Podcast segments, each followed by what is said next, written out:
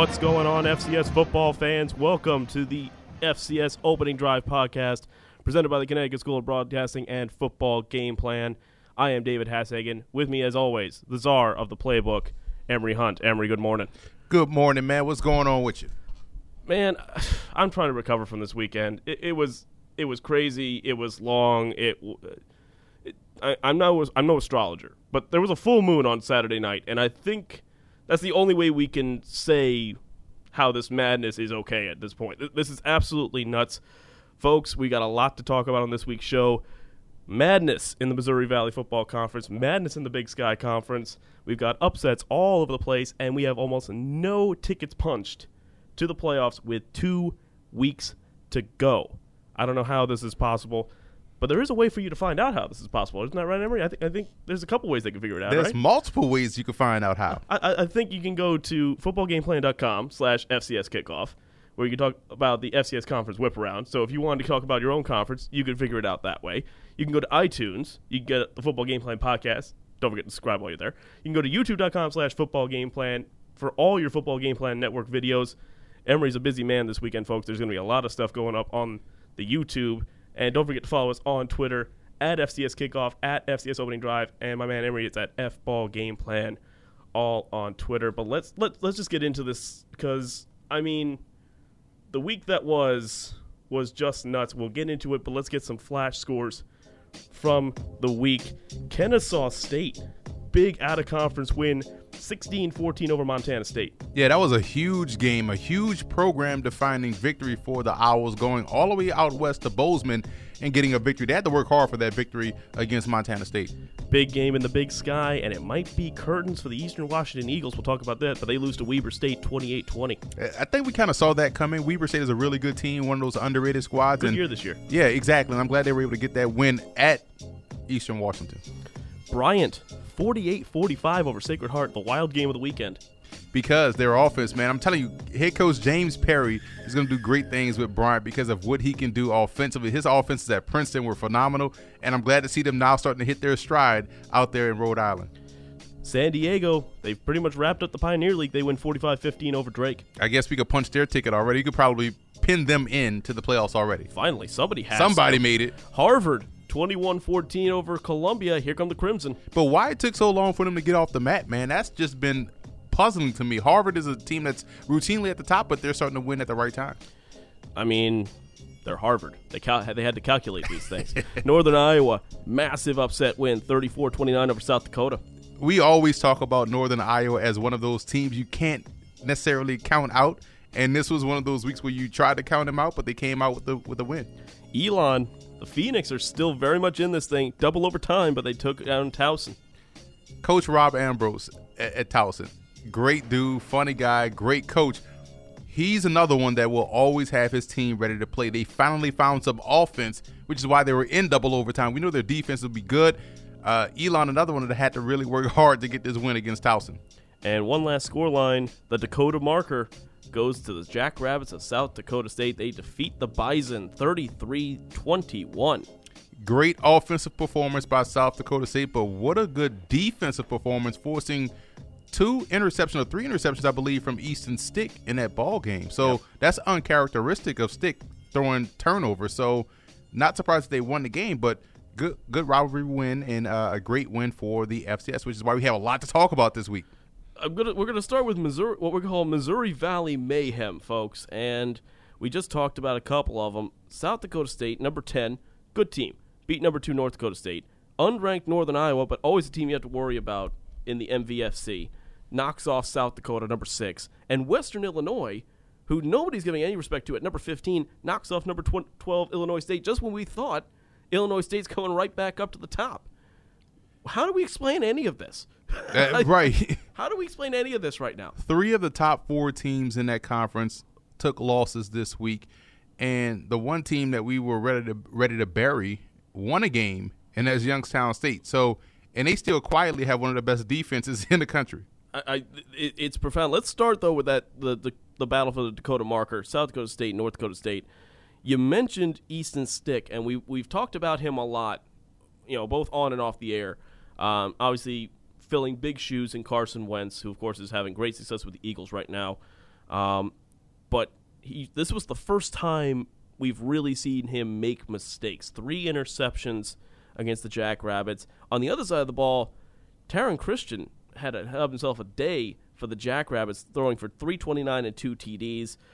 But again, was this more about mistakes from the Bison, or was this North South Dakota State playing to their potential and winning this thing? I think both things can be true in this situation because we saw their defense. I thought put together their best effort this season, Yeah. and forcing those turnovers, and and you have to be there to force those turnovers. So they were there making plays, but it shows you once again that maybe one of the best players in the country, or I'm sorry, in the FCS, so to speak, is their tight end Dallas Goedert. Yeah, I mean, a- again, over 100 yards. You know they have Jake Wieneke at receiver, but Goedert is the, is the guy that is the number one option, and they couldn't stop him uh, once again this game. But Taryn Christion is a guy that's a, he does it on both ends of offense, and their offense is multifaceted. But defensively was probably the more shocking story to me because you don't see you you don't if you even if you go back to Brock Jensen, you don't see North Dakota State quarterbacks make mistakes. Yeah, They barely throw turnovers. You know, Winston throw turnovers. Jensen didn't throw uh, interceptions like they, their interception number is always low because they're running the football well. They're operating off play action, and it's a lot of you know good, uh, high percentage throws, whether it's short or deep down the field. And you saw the same thing with Stick. You know, even when he filled in for Carson Wentz it- during those eight games, Wentz was out with a, a wrist injury. He was 17 touchdowns, four intercepts. Right. So you don't normally see these guys throw interceptions like this, which is why it was just so shocking.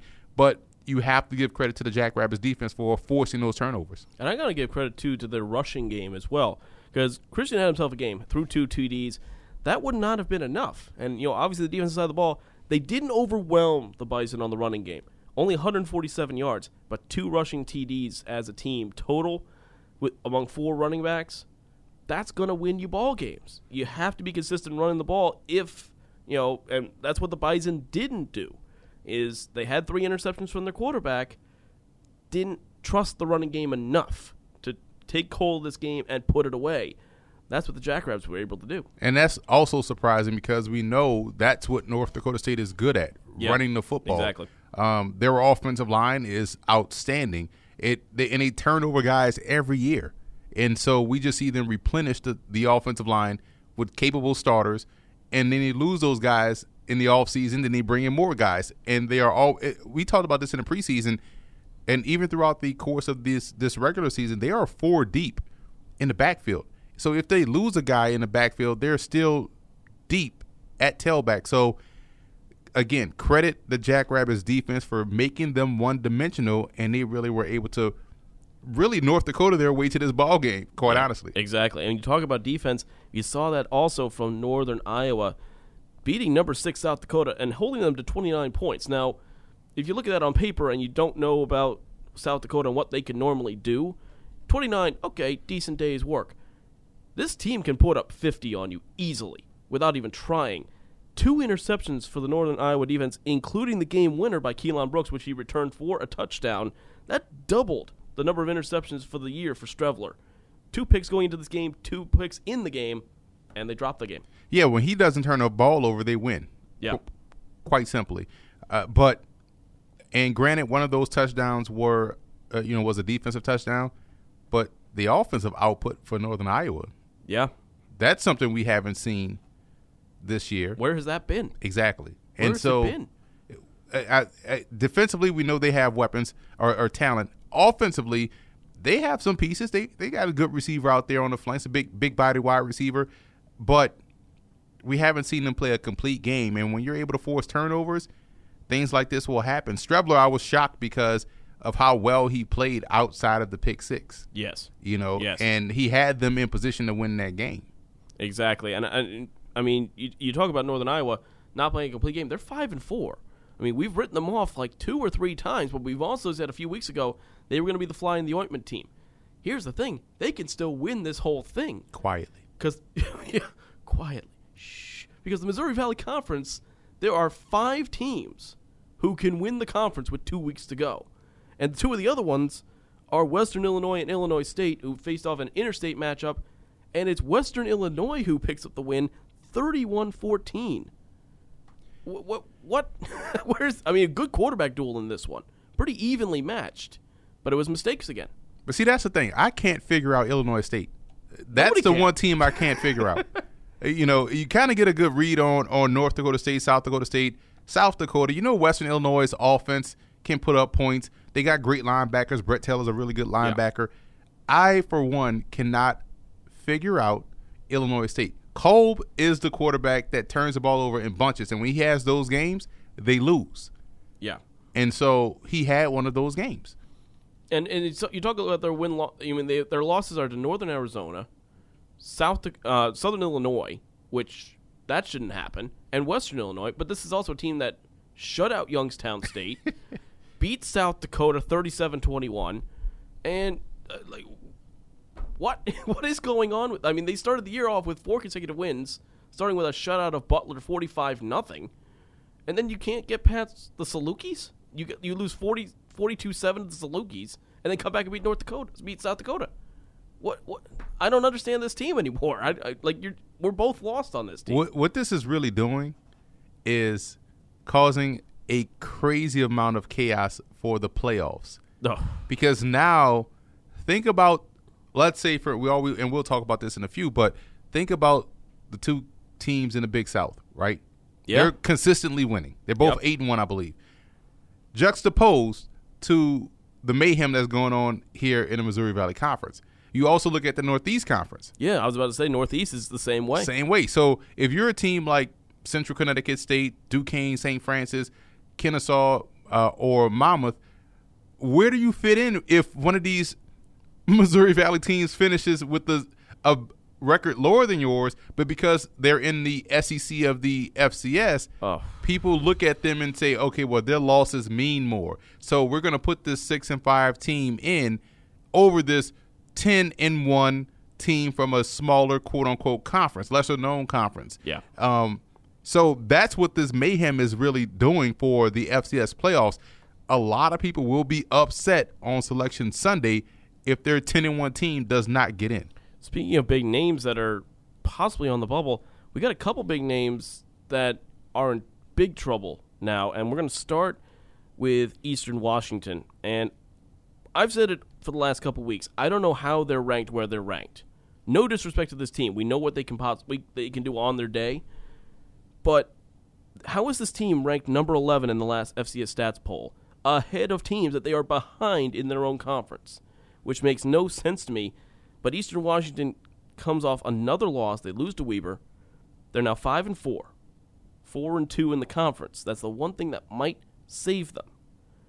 Are they done though? Because you, there was some, also some team news that came out that we talked about last night that could affect their last two games. Yeah, Gage Gubrud, the quarterback, is going to be suspended for this upcoming game against North Dakota, I believe. Yeah. And that puts them in serious jeopardy because you have Gubrud was a, is the guy that stirs the drink offensively because he's a the quarterback. He's a point guard. He distributes and he gets everyone involved, and they are able to score a lot of points, which helps them overcome a bad defense.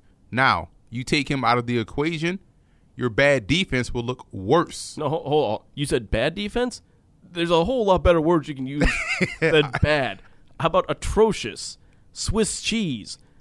Absolutely devolving into chaos every week. And that's the thing. They're getting hurt on the defensive side of the ball because junior linebacker Kirk Calhoun is also suspended for the North Dakota game.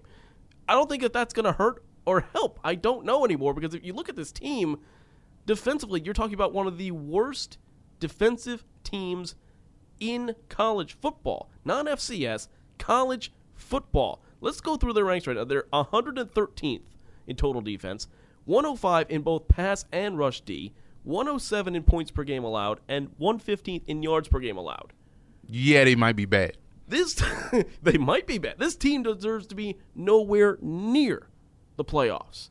But because of their name, because they had a guy drafted to the LA Rams, Cooper Kupp, who is doing amazing things this season, and because red turf, they're going to get in somehow, and they do not deserve it. And yet somehow with their offense, they're going to be in games. But but you you know what's funnier? North Dakota's defense may be worse. I don't know. I, I can't see that being possible. so I can't see that being possible. this game will look like a December classic basketball matchup. Yeah, We may get in the 70s. I and without the overtimes, Exactly. without the over, I mean, Without the overtimes. these guys make the Giants defense look good. hey man, I was at that game yesterday. That that I am sorry. listen, I that am sorry, man. that was some that that defense was uh, it was a textbook example of miscommunication and a lot of it was due to the fact that you have a lot of new players going in the lineup which is what you're seeing from North Dakota because last year that was the best defense in the Big Sky And a lot of players graduated out. and players get hurt so you know they're out they're without one of their star players for the season and so that right there throws off your secondary throws off the communication. You're going to give up a lot of big plays. You combine that with your offense not doing what they did last year which was running the football controlling the clock you're going to be in a lot of shootouts which is what happened which is why they're sitting at three and seven which makes this game against eastern washington so interesting because eastern washington's defense you know is going to get exposed again but their offense can the backup maintain that level? Because if they can get in the 30s i think they can beat north dakota with their backup They could. they could but can they do that with a, a guy that's that's going to be starting for the first time in a pivotal in a pressure game. right this is a uh, we you know we we're asking if they are done i mean if they win this game they probably are not considering the conference they play in but this is a must this is a playoff elimination game quite honestly Absolutely. Uh, See, for me, I think there's just too much against them for me personally to put them in. The committee will see the name and they'll see the conference they're coming out of and they'll say, good enough. But if they lose this game to North Dakota, nobody's putting this team in there and nowhere close. Let's talk about one other big program, though, and that's Villanova, who also is coming off a loss to Richmond, who we've already said is done. The Spiders are out. Villanova's now four and five, but they're still ranked somehow. Are they done? If if it was based off new helmets alone, they're not done. Those helmets, man, I, I tweeted out like, listen, I don't care who they're playing this Saturday, Fair point. they're gonna blow them out Fair point. based off the helmets alone. That's that's one of the ones you see on the on the internet where they reveal in the player meeting, Exactly. and all the players, ah, Ex- right. They're jumping up and down. They're throwing. If you haven't the air. seen that Villanova helmet, I was all I would have lost all my money because based off that helmet alone, I was all in the on the Wildcats, and they go out there and get shut out. So, but but we've made the we made the excuse for for them all season long. Once their quarterback Bednarczyk was out, yeah, you kind of knew they were done. They were they were okay offensively anyway, but now they don't have the ability to score, which puts a lot of pressure on their defense. This is what you're seeing out there with the Giants. You know, uh, offense can't sustain drives. Defense is out there doing what they can. They're getting stops, but after a while they get tired. That's what's happening with, with Villanova. Those injuries have now caught up with them. I mean, you look at their scoring in conference. They're one of the this what Yeah. second to last. Yeah. William and Mary is is right at the bottom, who's having a a weird bad year. Yeah. So if their offense can't score, their defense is still one of the best in conference. Yes. They just can't do anything offensively. So I do think because of their offense's inability to score, yes, they are done. and then you look at their at their resume as well. I mean, their wins are against Lehigh and Lafayette. I mean, both of those teams couldn't get out of a paper bag defensively. Shout out to Lafayette. anybody. Yeah, Lafayette. I mean, that's the thing. They shut out Lafayette fifty nine nothing. Um, but then their also other wins are against Maine and Towson. Now Towson, obviously a program on the rise. They took Elon to the brink. Towson is week. hit or miss uh, because again, Towson doesn't have offense. Right. Towson is bit, built a lot like Villanova. Yeah, yeah, exactly. It's all about the defensive side of the ball. But they're lo- I mean, you you have a loss to JMU, which you expect, even though last year was a close game. You got a loss to Elon, who's one of the surprise teams. But then you're losing to Richmond, who's having a really down year, and you're losing to Albany. The big, the biggest thing is they're losing to the teams that if they make the playoffs, they're going to have to face again, and they're losing to them. And, and some of the scores are closer than the games are. They, there's no reason for them to be in here. There's just none. Yeah, I think I th- I, I can safely say, and, and Villanova will be great next year. Yes. but this year I think they are done. They're just trying to is I think they're at the point where you know, you're just trying to build confidence for next season because they lost three straight games. A lot of this was a winnable game for them against Richmond. This was a game Yeah. that if they won, they probably would be back in the conversation. They would have been in that Delaware conversation. Yeah. But I don't I don't see them I think right now I, I don't want to say you know just start preparing for next year. But you're probably going to start to see a lot more younger players get more reps. Yeah. Um, as they just start prepping for next year, because I think next year a healthier Villanova team will be this will be next year's Elon. Yeah, exactly. And and here's the thing: they got Delaware as their last game on the schedule, so they win against Rhode Island, which is not a guarantee. Rhode Island. I know how you like Rhode Island. You I saw know- you saw what happened at halftime, right? Oh, I, I know what happened at halftime. I also know what happened in the second half of your against JMU. but um, that could be a do or die game for Villanova. We don't know. Um, again, folks, you're listening to the FCS Opening Drive podcast presented by the Connecticut School of Broadcasting. David Hassigan here with Emery Hunt. Let's talk about though teams that have been consistent throughout this season, and you know, always the the one and two teams always get the hype. JMU, rightfully so, defending national champion. North Dakota State, rightfully so, dominant for the last pretty much the, most of this decade. But the teams right behind them at three, four, and five, and I know we only had three and five, but I'm going to throw number four in there, Central Arkansas as well, as teams that have been quietly consistent all year long. Central Arkansas, Jacksonville State, and Sam Houston State. I think they could easily contend with any of these teams that we could see in the postseason. Yeah, and, and that's the thing, man. Jacksonville State to me had the biggest question mark coming into the season because how are they going to replace Eli Jenkins, the quarterback that did everything for their running game, opening up things on Yep. both ends, and, and it was just a great leader. Had them in the championship game against North Dakota State. They lose him, you know. like, Okay, offensively, we don't know. You know, they lose Trey, Troymaine, uh, Troymaine Pope, who's Yep. now in the NFL. You're like, okay, I don't know. Roc Thomas is a good player, but how good is he? Right? But they just picked up right where they left off. They are one of the more consistent teams in college football right now. They, you know, they they're eight and one. Their one loss was against an FBS opponent, but I think Jacksonville State just looks stout defensively. They're still. I mean, you got Joel McCandless. You have uh, the guys out there, Siran Neal, the linebacker. You have uh, the guy out there on the corner, the six three corner. Um, there's just they're they're good. Yeah. A- a- and it's it's hard to find. And naturally, as analysts and pundits, our job is to, to nitpick a little bit. Yeah. But it's hard to nitpick Jacksonville State because they are just good. Exactly. I mean, you're looking at a top 10 defense in yards, rushing yards allowed, points per game, and yards per game. Top 10. And in two of those, in three of those statistical categories, they're top five. Wow. I mean, this team is going to be tough to beat. And you talk about, uh, you know, replacing their quarterback play. They haven't really done that per se. You know, not to the degree you would expect, but their rushing game is still number 16 in the country in rush yards total. So you look at this team, as you said, the most points they've given up outside of that FBS game to Georgia Tech is 25 to Eastern Kentucky, which was kind of a shocking, you know, closer game than it should have been. Shout out to the Colonels. Yes. But seven points to Tennessee Tech, 14 to Austin Peay, 14 to Eastern Illinois, seven to Illinois State. They gave up 23 to Murray State, but they put up 59. So they haven't been in a close game yet this year, which is the one thing I would say is a possible obstacle for them. If hmm. they're in a tight game with somebody in the postseason, which they will be, there's never a team that blows out their way outside of Division Three in the postseason is that where they're going to struggle because they really haven't had that kind of game. They've always been in control. They've put it away pretty early, and then defensively they just shut things down. You're going to run into a team like a Weber State with a high-powered offense or South Dakota. You're going to be in a close game. How are they going to affect? How's that going to affect them? Yeah, that's going to be a great matchup if they, you know, they say styles make fights.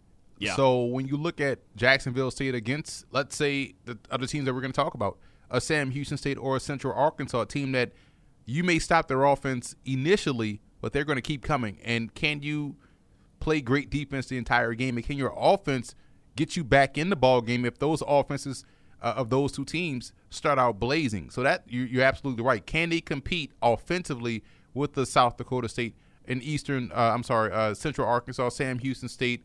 Hell, even a Lehigh. Yeah, You know, If Lehigh if gets Lehigh in. gets in, can Lehigh, Lehigh will they can put up points? Yeah. they can't stop anybody. so your exactly. offense may look good, Yeah. you know, Yeah. uh, especially the running game, and so maybe you can win that way. But that's going to be the biggest key for them. Can they compete with someone that has offense, but defensively, they have more than enough to get to Frisco. Yes, absolutely. You talk about offense, though, and that's where you have to talk about Sam Houston State. Defensively, this team is pretty average, pretty middle of the road. There are times when they look bad. There are times they look, oh, you know, okay, that's not bad. I mean, You know, they did. They've had some pretty weak opponents recently, but only allowed 16 points to Stephen F. Austin, which is you know usually a pretty That's a rivalry game, too, Rivalry so- game. Um, but you look at their offense. Number one in total offense. Number one in points per game. Number one in yards per game. They're number two in passing yards. And oh, the rushing game is down. They're 27th. this team can fly. And I mean, oh yeah, it's Texas. This is like the Big 12, the Wild Wild West. Bingo. This team can beat you that way. That's the only thing. That's what I uh, th- that that was a great comparison because that's what the Southland Conference is. Oh, it's- it's it's the Big nuts. Twelve of FCS football. Yeah. There's barely any defense, all offense, and even their questionable teams have offense. Southeastern Louisiana, they can put up points, Yeah. right? But we're talking about Sam Houston State. The one thing that worries me about this team this year that we didn't see last year, their quarterback Jeremiah Briscoe. He's playing great again Yeah. right? But he's turning the ball over. We didn't see a lot of that last year, and that's why they were able to get deep into the playoffs. And you face a ball hawking defense. Bingo, you know, like the Bears. Yeah, exactly, and that's where Central Arkansas comes in because you talk about the one. That's the one team out of these three teams that we're talking about that has, for me, the complete package. They're not tremendous at any point, but they're great at every point. Offensively, they're top twenty-five in most of the major car- categories. They're putting up, I mean, 458 yards a game. That's number 10 in the country. But defensively, you're one of the few teams in that Southland Conference that you can look at and say, you know what? Defensively, they're not bad. If you put up points against them, you've done a good job. In other cases, you're like, you played a Southland team. That's why you put up 64. There's no reason. But Central Arkansas, top to bottom, again, they're not flashy. They're not going to have something where like, wow, that the, that linebacking core is tremendous, or wow, their wide receivers are amazing. But they're going to get the job done, and they've done it all year. In the land of the blind, the one-eyed man is king, right? So in the land of offense, the team with the best defense will be outstanding. Yes. And the reason why Central Arkansas is who they are, is what they is, or however the saying goes, you know, the reason why they're good, right? Yes. is because look at the line of scrimmage, right? Yeah. their offensive line, I think, is the best in the conference. They beat teams up front offensively. So their offensive line preps their defensive line. It's Yes. the Alabama theory. Alabama's great along the line of scrimmage because you have two best sides going to get, going up against each other every day at practice. Yeah. Iron sharpens iron. So their offensive line helps out their defensive line. So by osmosis, they're going to be the best up front in the conference, which is why they're winning like they are. The other team I think that can probably compete with them um, is McNeese, but they've beaten McNeese already. And held it to 17 points. Exactly. And so McNeese is built similarly, but they don't have the offense that Central Arkansas has. So Central Arkansas, to me, has the most complete team uh, in the Southland and probably, you know, prob- Maybe. maybe in the FCS. It's a it's a claim you could make. You I mean, could talk make, about right? southeastern Louisiana. They held them to six points. And that's a high flying offensive attack. They held Sam Houston to 30, which if you look at what Sam That's like Houston- holding them to three. Yeah, when you look at what Sam Houston can normally do, that's incredible. And this team has held their last three opponents under 20 points. Granted, two of them are Northwestern State and Lamar, but one of them is McNeese.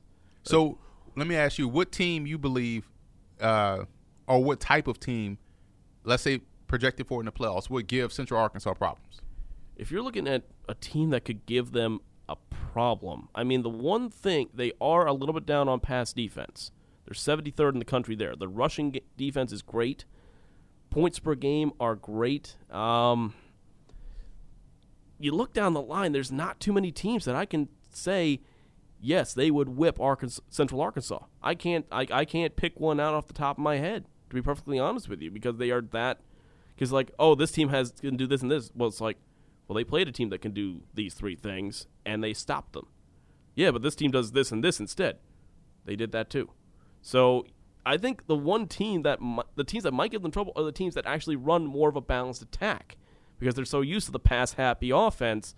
You get a, a team with a good running back game, that might be the hole in their armor because they haven't been tested like that in the Southland. So, so you're saying the road to Frisco, Texas, from Conway, Arkansas, has no exits.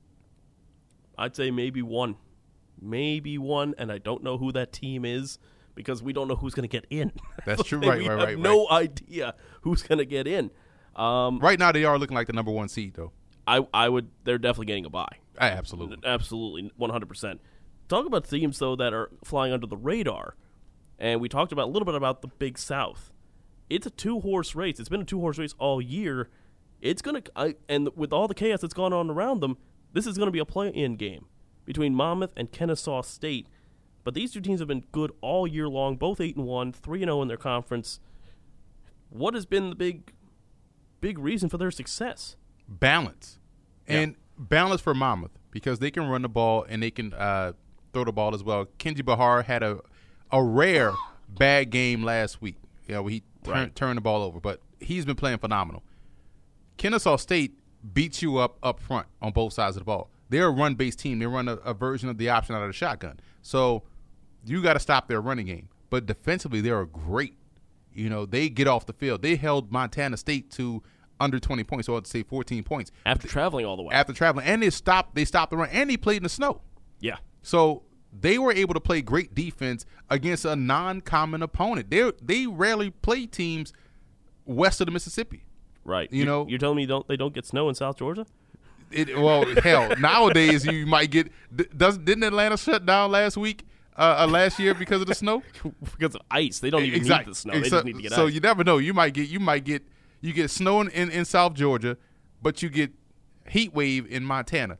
But they they went out there and did what they had to do, and that was a big win because now, how can you keep one of these teams out when they play each other at the end of the season? yeah, And so it would be a crime if Monmouth goes 10 and 2. Let's say they lose to uh, Kennesaw State. yep, They 10 and 2 on the season with their one loss being to the guy that's the conference winner at 11 and 1. yeah. It- You can't keep them out. It's cruel. It's absolutely cruel, and, and that's why I think the team teams in the NEC are going to struggle with Oh, this. my God. they're going to get really punished by this. But here's the thing with Kennesaw, defensively they are so good across the board, and you can say, who did they play? And you can make that argument, especially in the Big South being a smaller conference. But you have a team in Liberty that they're playing every year who are Right. mo- making the jump to FBS. They're talented. who are a good side. Gardner Webb always, you know, has their ups and downs, but they're always a kind of a tough game. Presbyterian, we've said it before, The they Fly. don't they don't beat themselves at any point. But both of these teams now have quality out of conference wins on their schedule. I mean, you could almost argue Kennesaw has the better ones with Alabama State, who are now on a three game winning streak, and Montana State. Monmouth has knocked off Lehigh, who could still win the Patriot League. Monmouth has won the Patriot League. Yes, yes. I mean, they really, really, really have. If you look at their schedule, folks, it's it's. You're like, wait, how is that at a conference yet? How are they only three and zero? They they're six and zero. What what does this matter? but they also beat Albany, That's a good one. tough team in the CAA with a good defense, and they beat Hampton, who's having a very good year in the MEAC. So both of these teams have. You can look at their, you know, their whole dossier, if you will, and say, you know what? I think we can fit you in somewhere. Now, are these teams going to get blown out in the first round? We don't know. That's the thing. We, we when the small conferences where there's not a ton of high level opponents, you don't know what you're going to get. But the way that Kennesaw is playing, especially on defense, they could give a lot of people problems. But Monmouth is going to be right there with them. So you're talking about one of the best rush defenses in the country against the number one rushing offense. I've made this case constantly uh, for teams that w- when we have this debate, and people always look at strength of schedule. You can only play who's on the schedule. It's True. so hard in college football to win one game, let alone all of them. You know, so to go undefeated, you've done something really well. I've made this case for teams in the FBS when you, you know, let's say when a TCU gets held out of the championship game or a Northern Illinois goes undefeated and they hold their MAC record against them. You can't knock a team for winning all their games. Yeah. So much has to happen or go right for you to win the game. A zero in a loss column speaks for itself. Or it should. Bingo. You Or it know, should. beat me last is a, is a saying that I always use. Like you're only as good as your last game. Well, we won all of them, so we're undefeated. So at least let us have the opportunity to fail. You know, but if you don't give us that opportunity, how can you ever say with conviction that this team wasn't as good as their record indicated? So if Monmouth or Kennesaw finishes at ten and two, you got to put both of them in. Absolutely. Again, folks, this is the FCS Opening Drive podcast presented by the Connecticut School of Broadcasting. And that actually leads into our next segment really well here. And let's talk about the parity this year in the FCS. I mean, I don't think I've ever seen a level of football this close. I mean, FBS, you're seeing it too. The parity at all levels of college football is tremendous. But we're two weeks away. We're two weeks away from having our having the selection show, putting the bracket together, and getting those 24 spots. We have only we really only know of one team that's in, and that's San Diego out of the Pioneer. They've basically wrapped it up, but even they have not officially punched their ticket yet. But look at every single conference, even the ones that don't necessarily get a spot in the playoffs. Like you look at the Ivy League, they've got five teams that can win the conference. You look at the uh, the MEAC, and there are three teams that can still go to the Celebration Bowl, who you could make an argument for as being able to go into the playoffs and make a difference.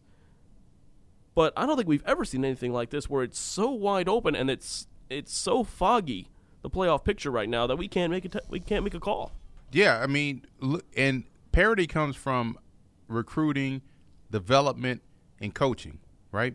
So when you look at teams that we are constantly surprised about this year, that we've been surprised about since preseason, Campbell, Lafayette, Furman, Austin Peay, Central Connecticut State, Hampton, Howard, Elon, Delaware, Sacramento State, or even Northern Arizona.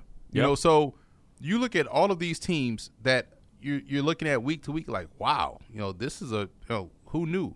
Yeah. But and they're shaking up the conferences. Yes, and usually there's only like one or two of those a year where you're like, hmm, mm-hmm. interesting. Okay, we can we can put you guys in this year. You could talk as you just put down the list there. I could probably come up with another five or six if I got the time. Right, because it, it blows your mind that there's this much turnover. Let's just say in the FBS, right? Iowa State is the story, even though they just lost. You know, yeah. They pulled the Iowa State and lost a team that was unranked, right? So, but they knocked off whoever. But then you have Iowa, who Big, just knocked off Ohio, Ohio State. State again. You got Michigan State, who knocked off Penn State, who no one thought Michigan State was going to be good this year, and no. now they lead the division. Yeah. So we are sort of seeing some of this in the FBS level at the FBS level, but there's a shift. The, it, there's a whole shift, and I think because I've said this a, a, lot, but I think kids nowadays are making more informed decisions, mm-hmm. and they're going to where they're wanted. Yeah, they're going to where they can play early and often. So the talent is now getting dispersed across college football. So if you're a kid sitting there at home thinking like, man, hey, how can we? If, should I go sit the bench?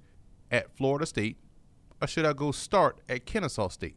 I'm going to go start at Kennesaw State because their games on ESPN3. Family still can watch them. I'm still getting exposure, and I get to play. Yeah, and I can still get drafted just as easy. Just as easy. It doesn't matter. There's if a guy right now that plays for the Colts for uh, that plays cornerback, Dante Blackman, Kennesaw State. Yeah. So, and you talk about, I mean, I, I we harp on the Big Sky all the time, but it's worth noting there are seven teams within one game of each other that can win the whole thing. And you're talking about, you know, you have your Eastern Washingtons and your Webers and your Montanas, but Southern Utah? Where did they come from? Northern Arizona? Th- there's no reason these teams should even be close in the big sky. You look at the Missouri Valley, you got five teams that realistically can win this thing in the Missouri Valley, which is never this close. And especially with what happened this weekend, with all the teams that the three teams at the top losing to the three teams behind them. That's wide open. But even the Patriot League, as bad as bad, as much as the running joke has been this year, they've got four teams with two weeks to go that can win the whole thing. I'll even toss in the Ohio Valley Conference, man. Yeah, you have Austin Peay and UT Martin jumping in the conference, jumping into uh, to the conversation. And Eastern Illinois, Eastern right Illinois, there. Tennessee State is still competitive. Yep. You know, they're five and four. So Eastern Kentucky is not an easy victory at all. They've been playing better. So top to bottom, even in the Northeast Conference, man, to see a team like Bryant get off the mat because of their offense, Sacred Heart is still a good, tough team to, yeah. to, to, play. Yep. Uh, we've seen Wagner now get off the mat too. So again, I think it's because of coaching, the development that's going on, and the fact that kids are making informed decisions that we're gonna that we see parity now, and we're going to continue to see it moving forward. And we could see one of the best postseasons Oh, in a absolutely. long, long One of the more competitive postseasons where, yes, we just made the case for Central Arkansas having a no exit. You know, although you see one exit, but you know, let's say one to no exits going from Arkansas to, to Frisco, Texas. But imagine the journey along the way. Oh yeah. I mean, last year we had There's San no Diego. games. Yeah, we had San Diego beating Cal Poly, you know, in the playoffs last year, right? And uh, so this year we're going to get a great playoff series because of it. Exactly. And you talk about these, you know, there's always the powerhouses that you expect to make a run to be at the top. And then you've got what we're calling Rodney Dangerfield teams. No respect. And some of them are ranked and ranked pretty highly, but they're still kind of like, yeah, you're you're in there, but are you really here? I mean, like JMU is still looking down and saying, eh, maybe. I mean, it's a Chihuahua. It has Yeah, teeth that exactly. can bite, but am I really that worried? It's barking and it's annoying, but yeah. But you know, I guess I, I can We're a just kinda- Rottweiler, you yeah, know? exactly. But here's the thing: there are a bunch of these teams that this year they're going to step up and say, you know what, you're not ignoring us anymore. And one of them is going to be JMU's, possibly could be their undoing, and that's Elon, number seven in the country. They've got wins over Nova, Richmond, Furman, and, and Albany. They're eight and one. How is this team like not in? How are they not in the top five? I'll, I'll give you some ancillary reasons why, or potentially ancillary reasons why. They don't have a name that, that is like fearing Elon. He's kind of eh, what is Elon. yeah, Elon? The The, mascot isn't isn't It- It's the Phoenix. it's the Phoenix, right? Yeah. So a lot of people don't know what that is. So the color scheme is just not. Eh, you know, it doesn't. They don't have threatening uniforms. So because JMU wears purple, that's why they're number one. They have the Dukes, the the, the mean looking bulldog with the crown. We don't even have a. We don't know what Dukes are anymore. We don't have them in this country anymore. Eh, bingo. so Elon has a lot going against him. Elon is also in the middle of nowhere. True. So I've been down that way. I, I've I've been. you have to be yeah. going to Elon to find Elon. or going through Elon to get to the triangle. Exactly. And then you're like, oh, Elon. Hello. like, oh wow, this is where Elon is. but I'll tell you what though, their last two games they could jump into the top five because I'll tell you what they're at New Hampshire next week. Who UNH is always a good battle. Their last game is home with JMU. That is going to be So that's going to be a huge. You think they're not? I hope they don't overlook New Hampshire. I'm glad they played New Hampshire before they play James On the road, right? Because you have to be focused against New Hampshire. Yes. and they could essentially kick New Hampshire out of the playoffs by beating them. Because New Hampshire's a team that you don't want to face in the playoffs because of their track record. So they have two games they have to really be focused in on to to to really make their claim. So I'm absolutely in agreement with you. What other teams would you put in this category? The teams that really don't get the respect they deserve. Austin Peay. Eh, because the governors have been historically bad. Like, I mean, again, we made a joke earlier in the in the season that this was a team that that football field fell apart literally. Yeah, in the corner end zone, it was done. Yeah. crater. But they got all that fixed. Got a new coach. Got new uniforms. A new rebranding logo, and they've become a threat. They actually gave Jacksonville State a competitive game early. They gave Cincinnati a competitive game. Bingo. early. So it, it, they they have they have good wins, and we, we talked about competitive losses, Yeah. they have that too. Yeah. So Austin Peay, I believe, is a team that is not getting respect. Also, Western Carolina. I was about to bring them up. Why? you, look at this team; they're tremendous. They're one of the top ten rushing teams in the country. They're also putting up 34 points a game. How are they only ranked number? the- Last week they were ranked 24. At least they're ranked. Austin Peay and and Monmouth, who is another team I would throw in here, aren't even ranked. But Kennesaw is. And but uh, Western Carolina, this is a team that is going to get overlooked by a lot of people. And you want to talk about a team that could give Sam Houston trouble? This is a team that could give Sam Houston trouble. Number 19 in pass defense. They got speed, man. They are a fast. They they fly. They, Look- they, they don't run. They fly. Detrez Newsome, and I mean, for you draft uh, analysts out there, and you want an underrated name to put on your list right now, Detrez Newsome, the running back, can legit flip the field in an instant. He has serious speed. And see, and then again, you talk about star power. They've got some. They got some. You mentioned you just mentioned them, but as a team, offensively they can fly all over the field. Defensively, Rushing game is suspect. Rushing D is very suspect. That's the one thing that I could see holding them back. But their pass defense is right there with anybody. Speaking of passing the ball, Stony Brook. Yes, thank Listen. you. Shout out to Joe Carbone, the quarterback, for turning for turning his career around because he was on pace to be the worst quarterback in the CAA, to put it lightly. You know, Yeah. because he it was double digit interceptions, mm-hmm. single digit touchdowns every year. He has flipped that, become a, an asset and not a liability. And Stony Brook is seven and two on the season because we know they can always. We always knew they could run the football. We always knew their defense was going to be great. Now they're getting great complementary play from their quarterback in their passing game. Can we say they are one of the most well balanced teams in the country now? I'd look at it that way. I mean, I'd still say, I mean, you know, obviously, what Carbone has done is tremendous. 16 touchdowns this season, throwing the ball. I mean, but again, that's not their strength. So you're not going to expect him to put up 300 yards a game. He's just not got, you know, there's not the kind of offense He's doing run. what he's supposed to do and, and winning the situation. He is. We talked about this just before we came on the air. He is running his offense like a Tom Brady. What do I say when I mean that?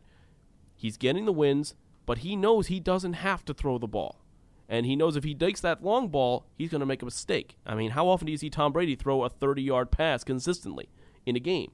You hit, see him. You see him hit the crossing route to Amendola or Edelman. Occasionally, you'll see him go up the seam to Gronk, but most of the time, it's a five or six-yard route, and lets the wide receivers do the work. He's doing what he has to do to keep the ball moving. He wants that running game to get eight yards on the first two downs, so that way he's got a third and two, third and three. He's comfortable. He makes the right choice. Smart with the football. Get the first down. Keep it moving. But you talk about the Seawolves. I've been high on them for a couple weeks in a row now. The Seawolves are for real. This team will give you trouble, especially on you said it on the defensive side of the ball. Coming out of the CAA, there- this is not nothing.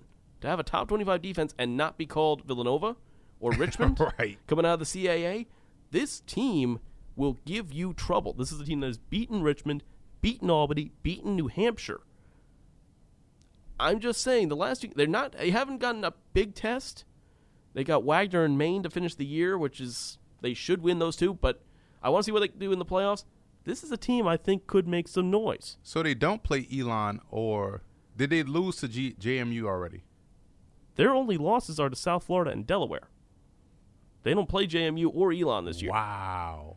which again, this might be their record could be a product of very favorable scheduling, but again, we won't know. we won't know. We won't. We didn't know about San Diego last year, and they knocked off Cal Poly, exactly. so we don't know. You talk about losses, though. We t- we talked already about Eastern Washington and how they're in trouble. There were some other teams that took a loss this week that I think could be in trouble for making the postseason. And I'm just going to throw out a name to start here.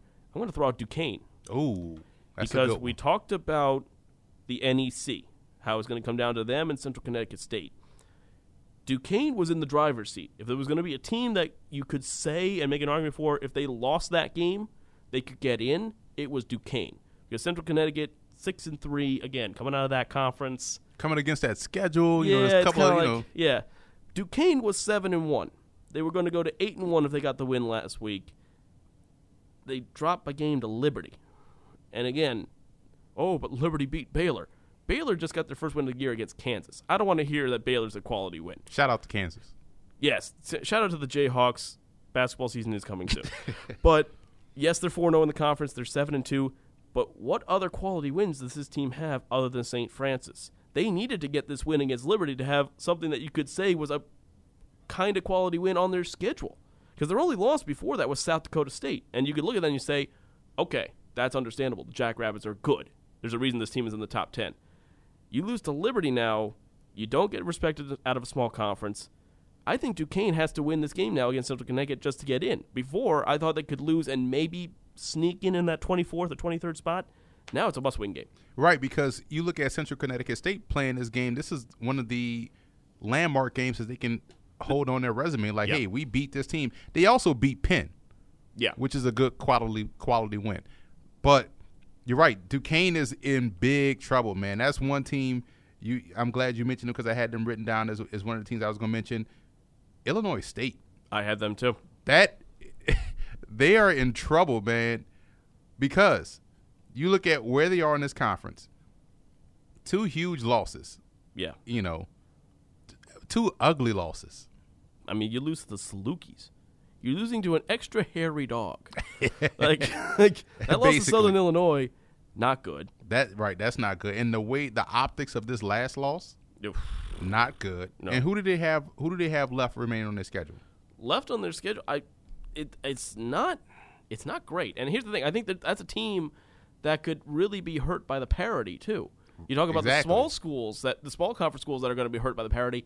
Illinois State, some of these big conference teams that are you know sitting in the middle of the road that might get in as a fifth team, Mm-hmm. that might not happen. Their last two games though are at South Dakota State, and then home with the Bison. See, that's why I'm saying they're in trouble. They're in big trouble. They could lose the next two games. easily. Even if they split, I still believe they're in trouble. They would have they would have been expected to lose the last two games. Exactly. The losses that you wouldn't expect are Southern Illinois, who they got blown out of the water by 42-7. They lost to Northern Arizona, who again, surprising team, and now they've got a chink in their armor Mm-hmm. in the Big Sky. And Western Illinois, okay, rivalry game, you can kind of let that go.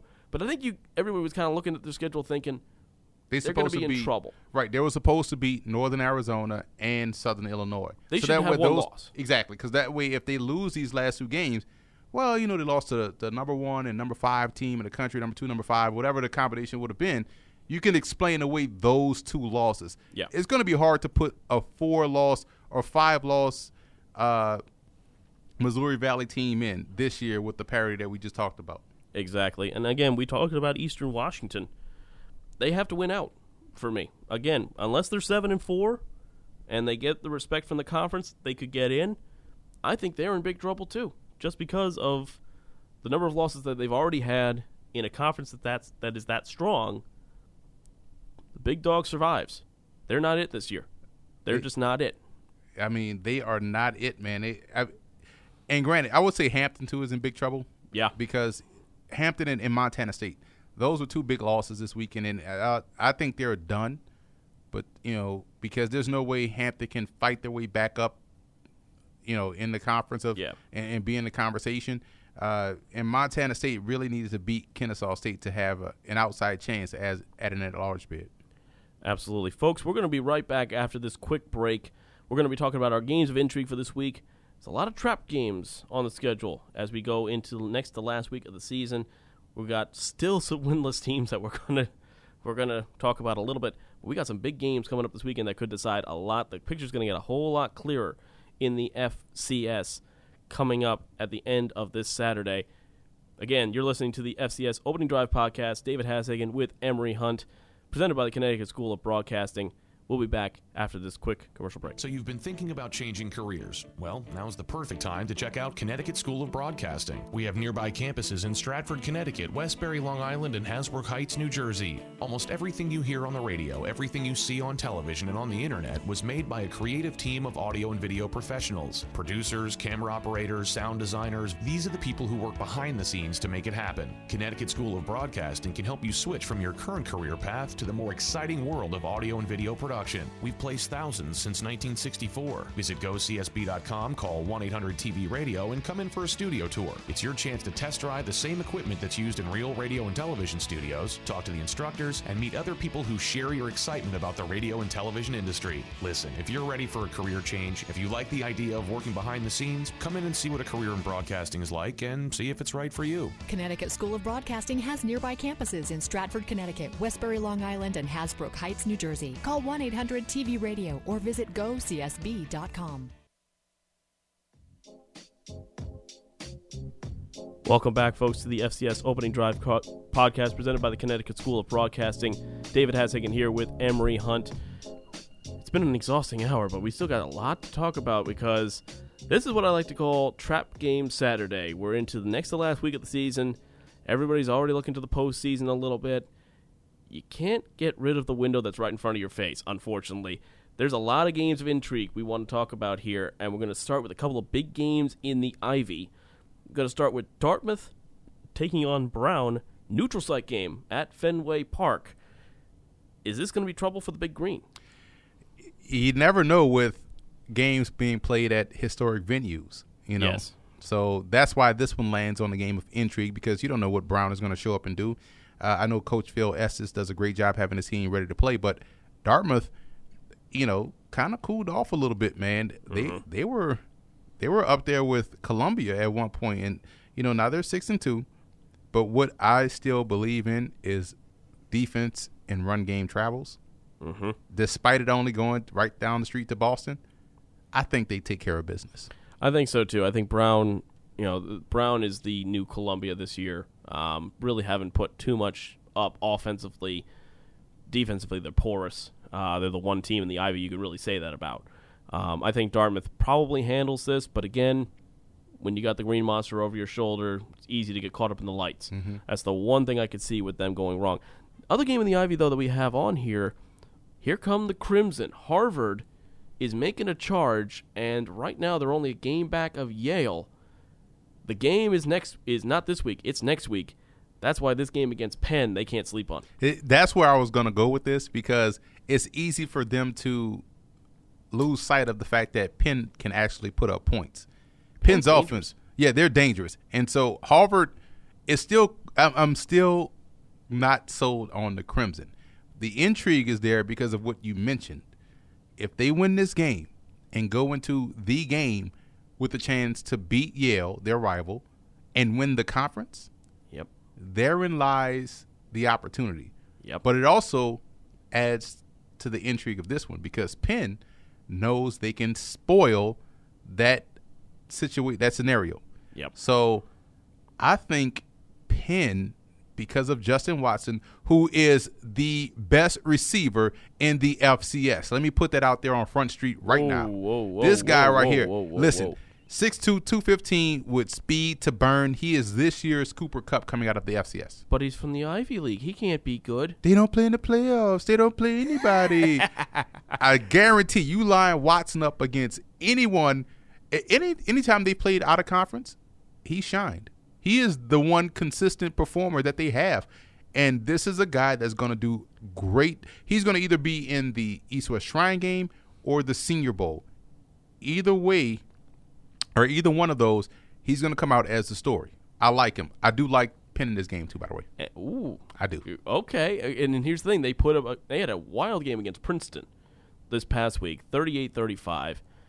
But this is also a team that can put up 65 points. They did that against Lehigh. I was at that game too. That that was you tossed that game out the window. That was like no defense. So let's not use that. Either neither defense showed up that day. I'll, yeah, again, I know with Ivy League schools, they're spending a lot of their time studying. Harvard better not be st- over studying on Yale and forget their Penn exam because if they do, that that could be in a big, big shock. That's that's great wordplay by you, by the way. That was great. I had to learn something in That was college. great. That was I didn't great. learn much, but I, I like to learn that. Don't worry, Springfield. I'll get. I got your back later on. Another game in the page in the Northeast. We're spending a lot of time in the Northeast with our games of intrigue. The Patriot League has an interesting one. Lehigh hosting Holy Cross. Now we thought Holy Cross was going to be the team this year to blow everybody away. They're still in it. So's Lehigh, and so are half a dozen other teams. Is again another big game on the horizon. Lehigh, Lafayette in two weeks. Here's the thing. You know who's going to be the biggest Holy Cross fan? Lafayette. Colgate. Bingo. Lehigh owns the tiebreaker against Colgate. So Colgate really needs Lehigh to lose. Somewhere. somewhere. And this is the opportunity for them to lose because Holy Cross is built stylistically a lot like Lehigh. So Yes. we should see a ton of points. And it seems like Holy Cross has figured things out, got back on track. They've won two straight, and now they face a team that has no defense. If you want to watch a fun game, folks, this is the one to That's go going to be the one to watch. If you're in the Northeast, find your way, get to Lehigh. Where is Lehigh? You'll figure it out. Put it into your GPS. You'll get there. it's right off 80. You'll find it. You'll hit. You'll run right into it. but you cannot sleep on the Crusaders. But here's the thing: that Lafayette game, you're talking about the oldest rivalry game in college football. No matter what the team's looking like, especially with Lafayette this year, that is still going to be a tough game. So Lehigh has to keep focused though, because the Crusaders are going to give them a game. Let's move to the MEAC, and again another trap game. Norfolk State traveling to take on Howard. Now Howard, this is a must-win game for them. If they want any chance of a MEAC team, I think going to the postseason, unless NC Central pulls off the win over A and T. The only way the MEAC gets in is if Howard runs the table, and they have to take care of business against Norfolk. and they're going to need their defense to show up once again. They did a great job last week against FAMU. So, Yep. and you look at Norfolk State, they have good enough players and, and good enough coaching to win that game. And Howard, obviously, they need some help. They need help. They got to get ranked. They have to get help from Central uh, losing, but also beating A and T, um, and they have to win out. So they need a ton of help to either get to the Celebration Bowl or just get ranked to where they can potentially. I think they don't. I don't think they get in that large bid. They don't have a chance to get ranked high enough. They they should have. They shouldn't have lost that game. Now, granted, they got an FBS win. True. Over They could- UNLV. if they would have beat Kent State, it would have been hard to keep Howard out of the rankings and also out of the at-large spot in the playoffs. and they only lost to Kent State by a touchdown. Which they had that game won, but they couldn't stop the run. Which brings me back to their defense. Yes. You know, can they stop Norfolk State on offense? This game is intriguing because Norfolk State is primed to pull off this upset. Definitely, and I, and I think when it comes to Howard's got one of the more offensive, one of the more underrated offenses in the country. They do. but they can't stop a nosebleed. So, yeah, no, and they got Hampton on the horizon as their game next week. Again, trap game city is what this one is, and Norfolk State could easily pull off the upset. Another team that could pull off the upset is East Tennessee State. They're traveling to take on Samford. Now, the SoCon has been weird.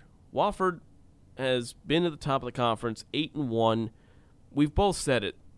They haven't exactly run away and hid in this conference, and even if with their win-loss record as it is, it's not impressive. Samford is the one team that could possibly jump over them because they own the tiebreaker. They need to win and get some help. They can't sleep on this game.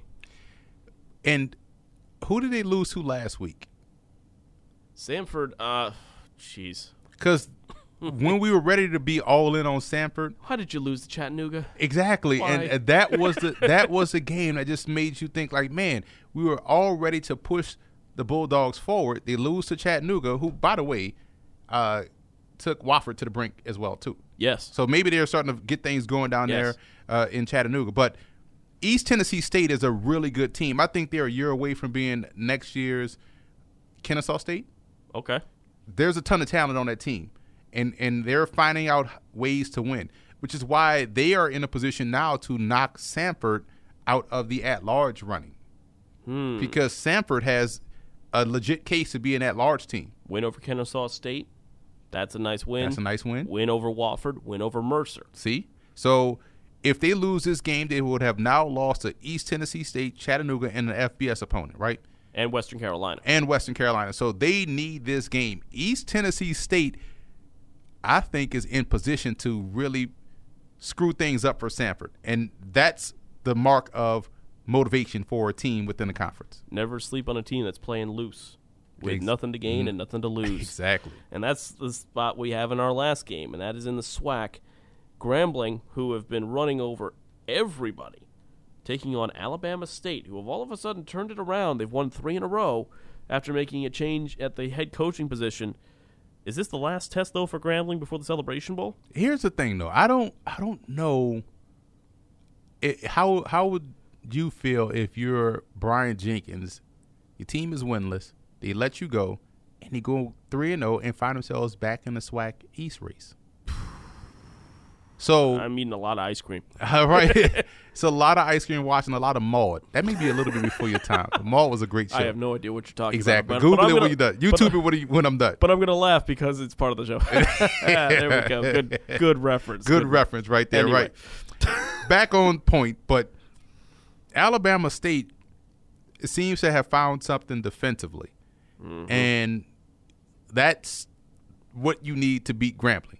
Defense. The offense is irrelevant. You have to be able to stop Grambling. I don't think they can stop Grambling, but I'm intrigued enough by this game to actually watch it and see how it plays out because, again, to go from being winless to winning three straight and back in the East Division to put yourself in a position where, hey, maybe you might see Grambling again with a chance to go to the Celebration Bowl. Now, I don't know if they've already lost to Alcorn, but they did win the Magic City Classic. We know that. Yep. Uh, so this is a big game for them. And they have lost to Alcorn. That that was the uh, the last game before the coaching change. Exactly. So now they need Alcorn to lose twice, Right. you know, and they have to win out. So, and if they can do that by beating Grambling, who knows? And That- you were saying though, can, and you stop Grambling. This is what this is an interesting matchup. Grambling is the number 32 pass offense in the country in FCS. Alabama State, for all the problems they had, is the number four passing defense. What's their rush defense like though? Because that may be a misleading statistic. 64th. Exactly. 67th. Teams are running the ball against the Hornets. It's a whole lot better than some of the other teams. It is, see. but their pass defense. I mean, with the athletes they have back there on the back end, it makes for an intriguing matchup. Grambling will have to be two dimensional to win this game. Exactly. Two dimensional. Again, folks, this is the FCS Opening Drive podcast presented by the Connecticut School of Broadcasting. David Hassagen here with Emery Hunt. We have to do a quick talk about our winless teams. There's few in number now. It's getting lower. It's few in number. We had Cal Poly beat Portland State. Somebody had to win. Somebody had to win. and you want to get a win if you're a winless team. Schedule Missouri Valley, Uh, Mississippi, Mississippi, Valley right? The Delta Devils. Texas Southern gets off the mat. We didn't think that was going to happen. We got three teams left now that are winless: Portland State, Indiana State, VMI. Obviously, Indiana State's the team that jumps out at you and is like, "How in the world are the Sycamores this bad? They can't be this bad, can they?" They can't be that bad, man. I, I feel bad for them because Curt Mallory is a new head coach over there, and you want to see new head coaches get rewarded for putting their process in place in the spring and seeing it play out. If I had to pick out of the three, who does Portland State play this week? Portland State's got uh, well, they got Weber. Okay, so if I had to pick out of Indiana State and VMI, You're not taking VMI. I'm not taking VMI. They got Wofford. I mean, let's be honest. Eh, if, You know, I'm if not- this is the game that Wofford loses to lose the SoCon, they should be ashamed of They should be ashamed. of. I think Wofford rolls in that game. Who Indiana State plays? They got Western Illinois. Jeez. There, there's, I don't think that. I think we're gonna have three winless teams in FCS this if season. I right, if I had to pick someone from this list, I'm gonna roll a dice with Indiana State. I mean, that's the only team. That's the only right. I mean, and it's it's amazing. Again, a team that that is that storied. Indiana State has been a problem team. This is a team that has gone to the playoffs and made some noise. And again, you don't want to blame a first year coach. He's obviously bringing in his guys. He's you know first year on the job. I just hope they have the patience with him. That's They the will. They, he's a good. He's a good guy. They and will. you have that more at the FCS level than you do at the FBS. You know, FBS coaches are just being tossed out the Right. door every other week. Um, but I, I think Indiana State will come back. I don't know if they're going to win this year. I don't. I really. I mean, you know, Western Illinois is hard enough. Western Yeah. Illinois is a And hard they're playing for game. something. Yeah, but their last game of the year is against Northern Iowa. I mean, let's be honest. They're It- not beating Northern Iowa either. no, it, it, it's a tough it's a tough road. They've had a couple of tight games, but really they just have to improve defensively. That- Right. That's really what all it is. They took Liberty to the brink. They took Eastern Illinois to the brink, but other than that, They don't have Mississippi Valley State on the schedule. Can they get them on the schedule later? they're trying to they are trying to get you and I to cancel. Right? Right. No, no, no, no. We're not playing you. Let's swap Delta it out. Come here. Come here. We need some help. Um, but no, I, I can't see it. Let's go into this week though, and again, crunch time. We've talked about some trap games. We've also got some really, really interesting games on the schedule, and we got a good one in the MEAC to start with. Hampton, they have an outside shot, maybe, of getting to the Celebration Bowl. They're going to need a lot of help, but they also have to need to take care of business. South Carolina State's their opponent this week. and that's why I, I think this is going to be a tough role for them because the Bulldogs, Buddy Pough is one of the best coaches in the MEAC and one of the best coaches in the FCS, and his team is always tough to play. Mm-hmm. Hampton may have probably realized now since they lost last week that their chances are slim. So we don't know how motivated they're going to be for this game, knowing that they don't have a shot at the Celebration Bowl because they need a lot of help. They first of all, you need North Carolina A&T to lose. That ain't happening. No. So that's going to be a tough game for them. Let's talk about the Big Sky. We've talked about this game a lot. Eastern Washington travels to North Dakota without their starting quarterback, without one of their starting linebackers, in a must win game for the Eagles to have any chance of getting to the postseason. Does it happen? I don't know, man, because This is a shootout. backup Absolute shootout. quarterback, missing your star linebacker, North Dakota State could play spoiler. I think I'm gonna go with the Fighting Hawks in this game. I, I like North Dakota to win. North Dakota, their their offense compared to other teams in the Big Sky is low producing. You compare it to the rest of the country, though, this team can still put up some points and some yards on you. We already know what Eastern Washington's defense can't do, which is stop you. Right. North Dakota's defense isn't much better, but I'm with you on this one. I think they can pull the shock, and if they do, Eastern Washington, what a fall from grace. Right. But I, I think it's possible. I I think I also think this could be a game where it could be like 53-52 at the end of it. And you don't see your star quarterback get suspended for violating team rules. Not this late in the year. Exactly. And that's why that's a weird situation out there. Something really had to been bad for him to be suspended. So I like North Dakota in that game. Let's move to the CAA, and we talked about two teams that have an off years: William and Mary, Towson. William and Mary, especially a team that the name, and again, The coach, Jimmy Laycock. yep, You know. and they're winless in the conference this year, though. And I think they're going to stay that way too because Towson has shown that they have slowly gotten healthy. Yep. Their offense is starting to complement their defense now. Um, I just want to see Coach Laycock get to 40 years in one spot. He's at 38 or 39, I believe. Um, and this is a, a rare off year. I know they've done a good job recruiting. I just don't see them beating the Tigers in this one. Yeah, Towson has shown signs of life, especially over the last couple weeks, um, taking a couple teams to the brink. So I, I'm with you there. I mean, hopefully, hopefully they can let him go as far as he wants to. I think Mm-hmm. he's in the position now where he can be like, all right, you know, when I when it's time for me to step away, I will step away. Right. Um, I don't know. We don't know when that's going to be. I mean, you've been coaching 40 years in one You place. are William and Mary. Yes, you you can do whatever you want to do. Right. You can do whatever you want to do as long as you're not hurting the program, which he isn't. So obviously, hope you hope William and Mary can get a win in the conference. But you're right. I think Towson's going to be a tough game for them. Missouri Valley Football Conference. Oh, Youngstown State. Just when we think the Penguins have gone to Antarctica for the winter, they come back for more, and they got a win last week. They now have Southern Illinois coming up this week. Both teams are four and five, two and four in the conference. Is there really a chance that they can get into the postseason? Really? I'm not ready Really? to bury the Penguins, man. I'm not ready to bury. I I have faith in the Penguins.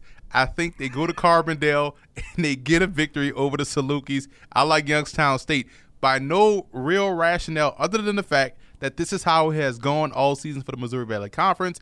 The Penguins still have Bo Pelini. They still have a good foundation of talent on their roster. They still went to the FCS championship game last year.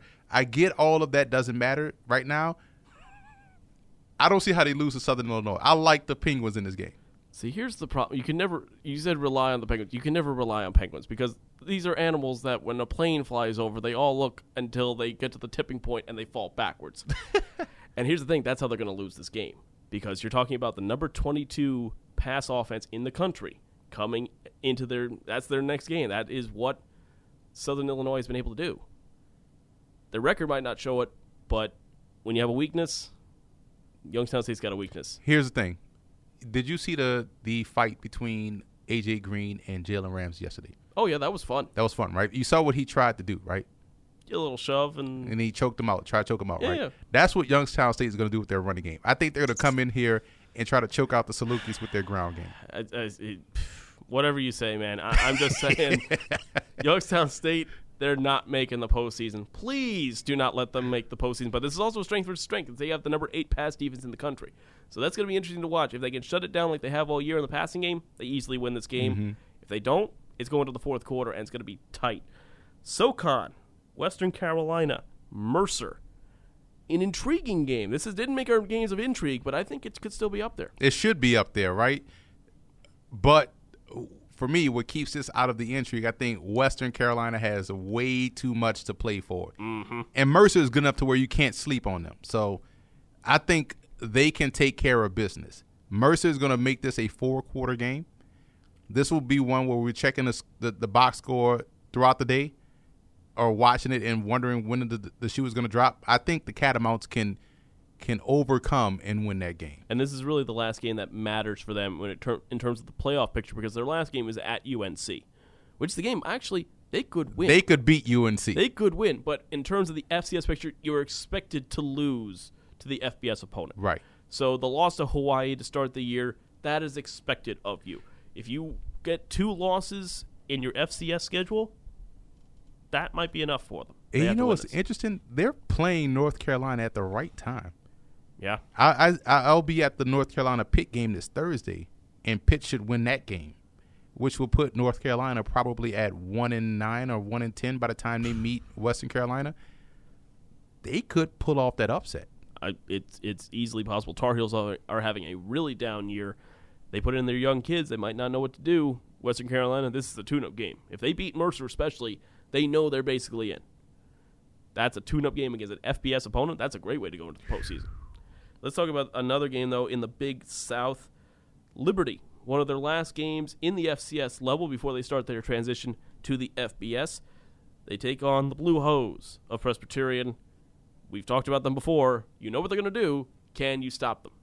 I'm rolling with the Blue Hose in this one, man.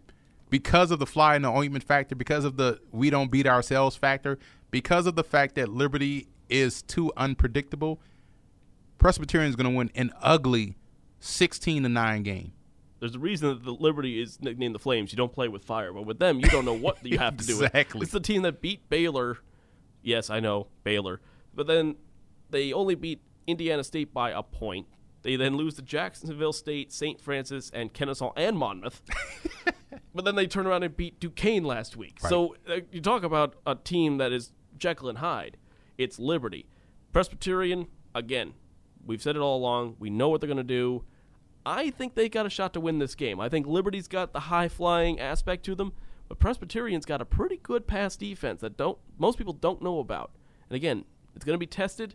Their rushing defense is porous, though. So this is going to be very interesting to watch, see what Liberty does if they change their game plan a little bit to get this win over Presbyterian. They really don't have anything to lose or gain by this. They're not going to the postseason. They're starting the way up to FBS. They're focusing on that now. Interesting game. I think Presbyterian gets the victory. Southland Conference. Now, this is an interesting one. Stephen F. Austin taking on Nicholls. Now, Nicholls is another team we didn't even talk about. They are our Rodney Dangerfield's Rodney Dangerfield. right. Seven and two, six and one. This team could easily make the postseason out of nowhere. Nobody is talking about Nicholls State, but this is their last stumbling block, possibly. Can Nicholls get the win? They can, and I think they will. This is a tough team to play, Stephen F. Austin, because of how the Lumberjacks spread the field just by nature of their offense. So Nicholls has a good bit of balance.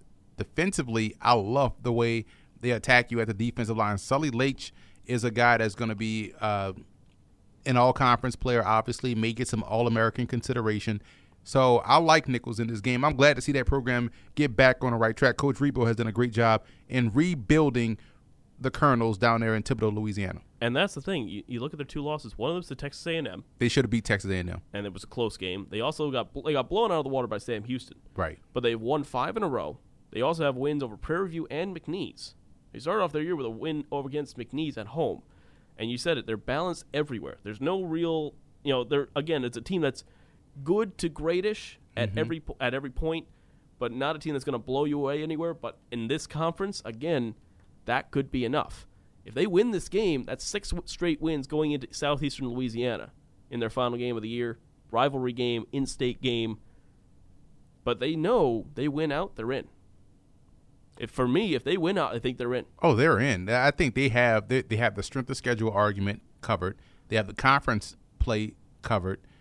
They just don't. They can't have. They can't afford a, a slip up here. Um, but they haven't shown the ability to slip up and lose to teams that they should beat. Yeah. So I think they take care of business. And one of the game I want to focus on here before we wrap things up, and that is basically the NEC championship game. Duquesne hosting Central Connecticut State, win, and you're in. Where does this one go? Oh my God! You got two Th- teams that have been tremendous this year, two coaches that could easily be coach of the year candidates. Might not win because of what's going on at Austin Peay, but this is a toss up. It really is, and, and we talked about teams. We talked about the parity, and we mentioned Central Connecticut State. Now they've reached a part where they're expecting to win, but they're not getting the credit. So they are in that Rodney Dangerfield discussion. This is where it can be a problem for Duquesne. Duquesne is coming off a heartbreaking loss. Yes. Can they quickly hit reset, get back on track, and get focused against the Blue Devils teams? That will be what I'll be watching for this week. How do they respond to losing last week in a game that they really should have won? and it's going to be a lot of responsibility on their quarterback, Tommy Stewart, who obviously was at Boise State the last two years, transferred to to Duquesne, became their starter, and he's had a tremendous year.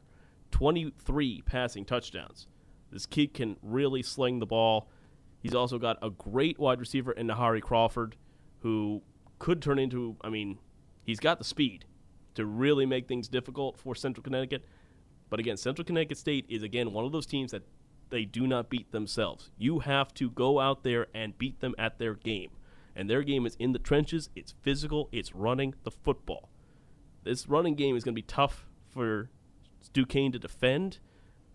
They've won now six in a row, including wins over Sacred Heart, Penn, Bryant, and St. Francis. They got a lot of confidence going into this game. I think Central Connecticut pulls off the win and the upset here, and that will punch their ticket, as long as they don't slip up to Robert Morris in the last game of the year, into the FCS playoffs. That's that's my opinion. I think the Blue Devils get it done, folks.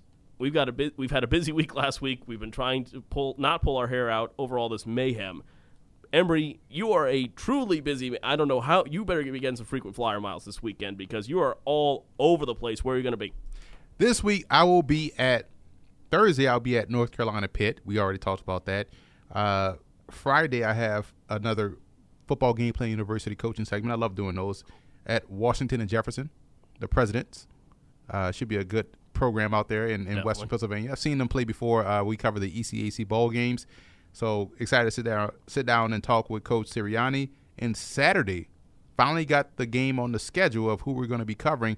I'll be the broadcaster, the color commentator on the PSAC championship game, uh, Division two matchup between Indiana University of Pennsylvania, who's undefeated.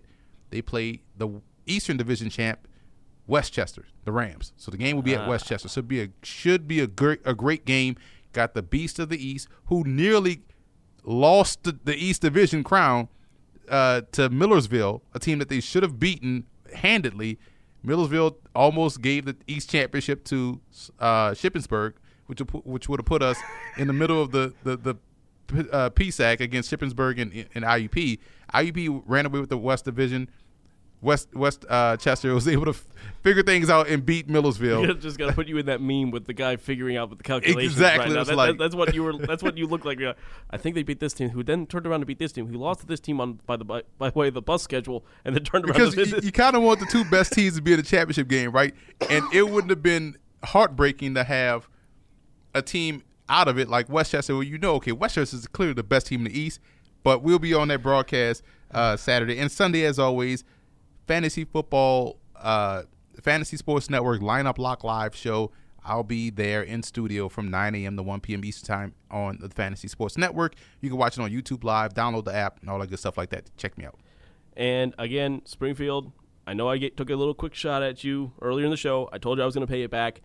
I'm not, now I'm really going to pay it back. Big win this past weekend, 62 nothing over Maine Maritime. We are now number 20 in the country. And again, there's no automatic bowl bid out of the NEWMAC this year. We're now in the top 20. You gotta pick us NCAA, please. Come on, we put up 549 more yards rushing, held Maine Maritime to 111. Big game this weekend. Last game of the year hosting MIT, who only has one loss in the conference. Take care of business. Have a day, Pride. Get out there, get the win. I want to see some postseason football. I want to see some postseason football, not some ECAC bowl. I know it's fun, but Don't knock the. ECAC bowl because I'll be the broadcaster on it. just just get me to the playoffs already. Folks, again, this has been the FCS Opening Drive Podcast. Week 11 coming up. We only got two more weeks until we're talking postseason. I know. We're talking playoffs. Playoffs. And we're going to have a, we're already planning, folks, a big postseason special. We're going to be talking about who's going to be in, who's out. And once we get that bracket in, we're breaking all of this down because we're going all the way from first round all the way to the championship game and who's taking everything home. We're also going to have all of our correspondents in here, our FCS whip around correspondents, Even me. even you. Like, you get I to mean, come back. Yeah, but it, it's San Diego. I mean, Yeah. Yeah. You- First one in, last, you know, last one out. but- First yeah, one out. Pretty much. So, but no, it's going to be a, a lot of fun the next couple weeks, though. Will the trap games come back and haunt some teams this week? It could be the case all over the country. Folks, thanks for listening in. Again, if you want to follow any of this, make sure you follow us on Twitter, FCS Kickoff, FCS Opening Drive. Follow my man Emery at FBall Game Plan. Check out all the stuff on footballgameplan.com slash FCS Kickoff and youtube.com slash football game plan where you can get all of your football game plan knowledge. All those sit downs that Emery's going to have this week, you'll have all of that on there. Make sure to check it out. We'll talk to you next week. See you later.